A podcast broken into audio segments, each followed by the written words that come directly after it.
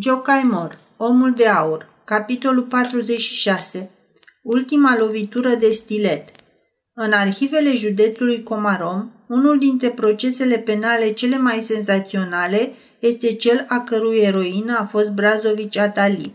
Femeia aceasta se apără cu o măestrie de necrezut.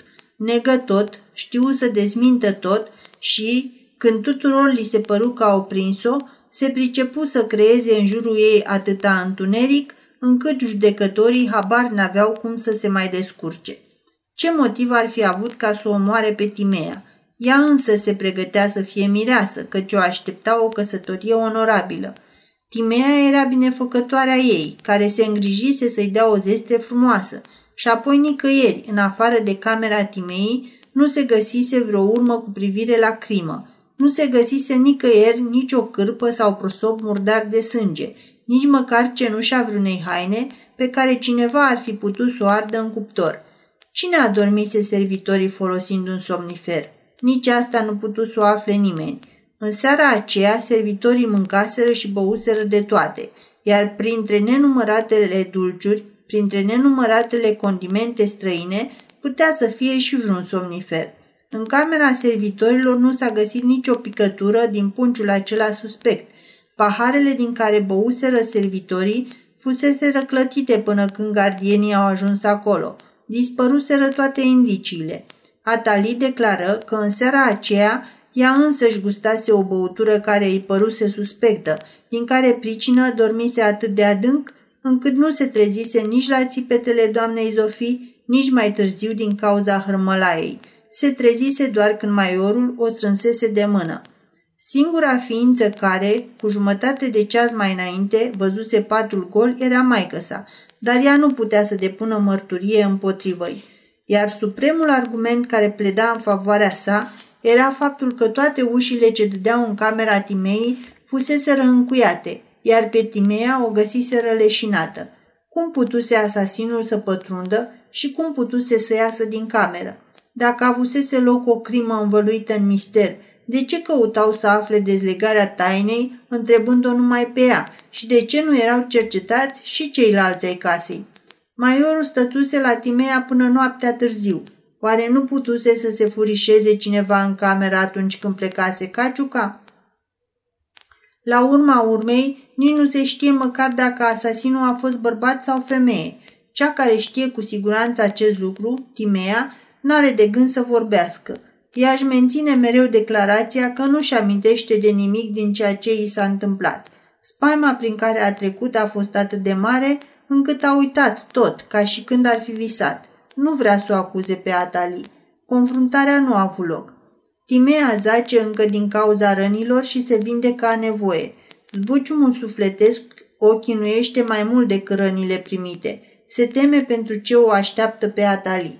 De la întâmplarea aceea înspăimântătoare, Timea nu e lăsată singură nicio clipă. Un medic sau o soră, făcând curândul, se găsește mereu în camera ei.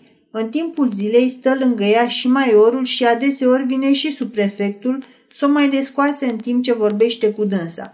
Dar Timea, îndată ce observă că discuția trece la Atali, se zăvorăște întrânsa și nu mai pot scoate niciun cuvânt de la ea. Într-o bună zi, medicul recomandă să îi se dea Timei ceva de citit, care să o înveselească. Timea a părăsit patul și își primește musafirii stând în fotoliu. Domnul Caciuca propune să fie citite felicitările, care sosiseră în ziua aceea memorabilă. Urările acelea nevinovate și naive ale finilor adresate cuiva care a scăpat de la moarte ca prin minune. Ce fericire că a rămas în viață și poate să asculte urările copiilor – Mâinile Timei sunt încă bandajate, așa că domnul Caciuca trebuie să deschidă scrisorile. Începe să-i citească Timei. E de față și sub prefectul. Chipul bolnavei prinde a se însenina sub influența lecturii. Urările o umplu de o nespusă bucurie. Ce pecete ciudată, spune deodată maiorul când vine rândul unei scrisori care are drept blazon un gândac auriu. Da, într-adevăr, răspunde Timea, și mie mi-a atras atenția.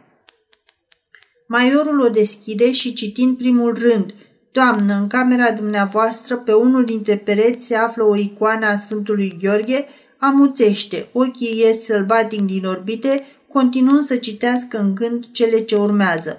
Buzele îi se învinețesc, fruntea îi se acoperă de sudoare. Deodată zvârle scrisoarea cât colo și, ca un nebun, se repede la tabloul cu pricina. Îl sfâșie și, cu o lovitură de pum, și apoi, apucându-l cu amândouă mâinile, îl smulge de la locul lui cu rama cea grea cu tot.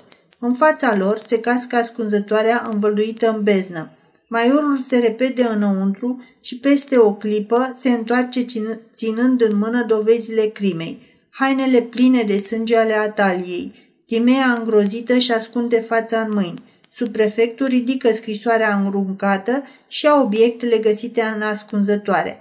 Ascunzătoarea mai oferă însă și alte lucruri. Cutia cu otrăvuri și jurnalul Ataliei, mărturisirile ei complete care arată clocotul din sufletul său, care aruncă o lumină în sufletul ei, așa cum aruncă moluștele scânteietoare, străpătând pădurile de coral de pe fundul oceanului. Ce monștri să lăjluiesc acolo!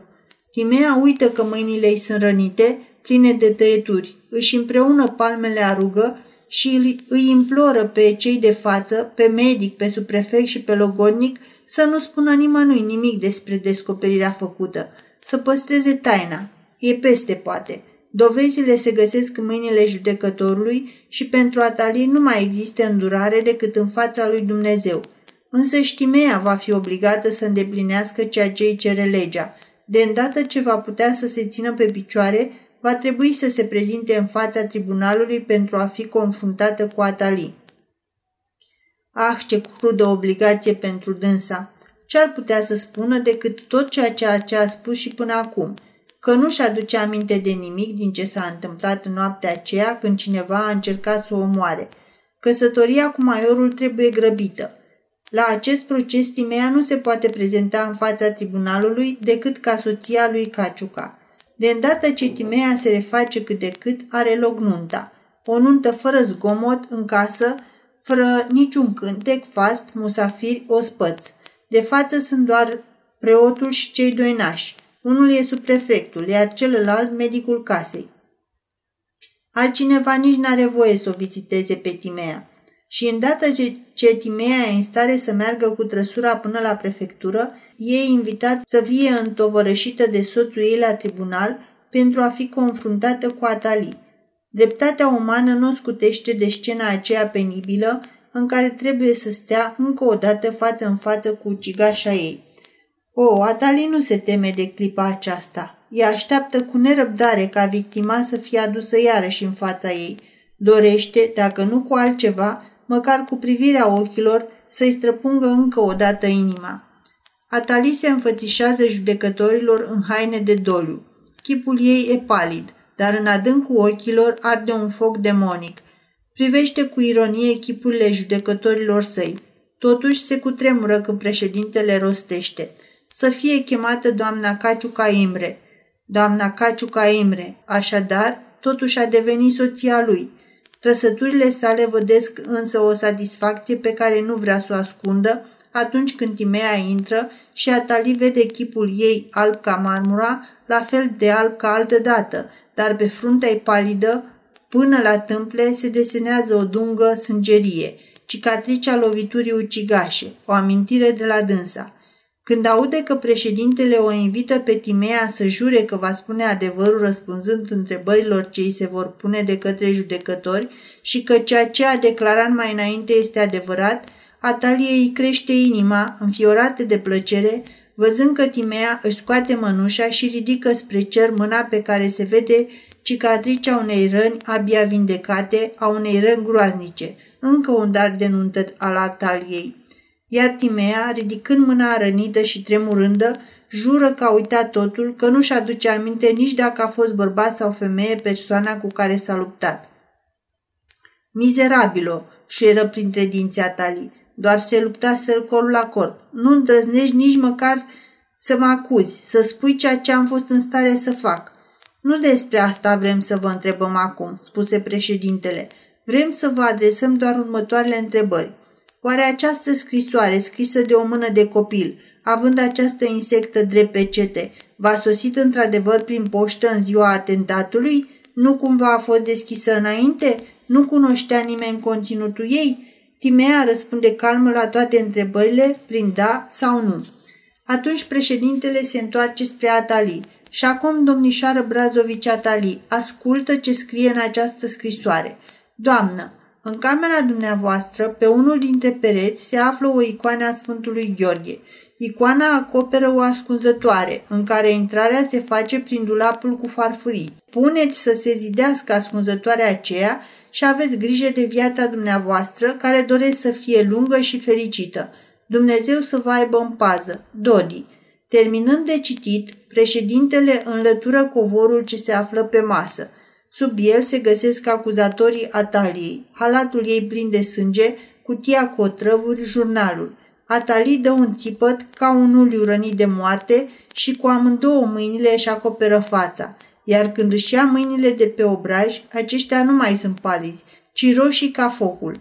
În jurul gâtului are o panglică neagră lată legată cu o fundă. O smulge cu amândouă mâinile și o zvârle cât colo, de parcă ar vrea să-și dezgolească gâtul alb și frumos pentru călău sau poate pentru a putea spune în voie ceea ce izbucnește din adâncul sufletului ei.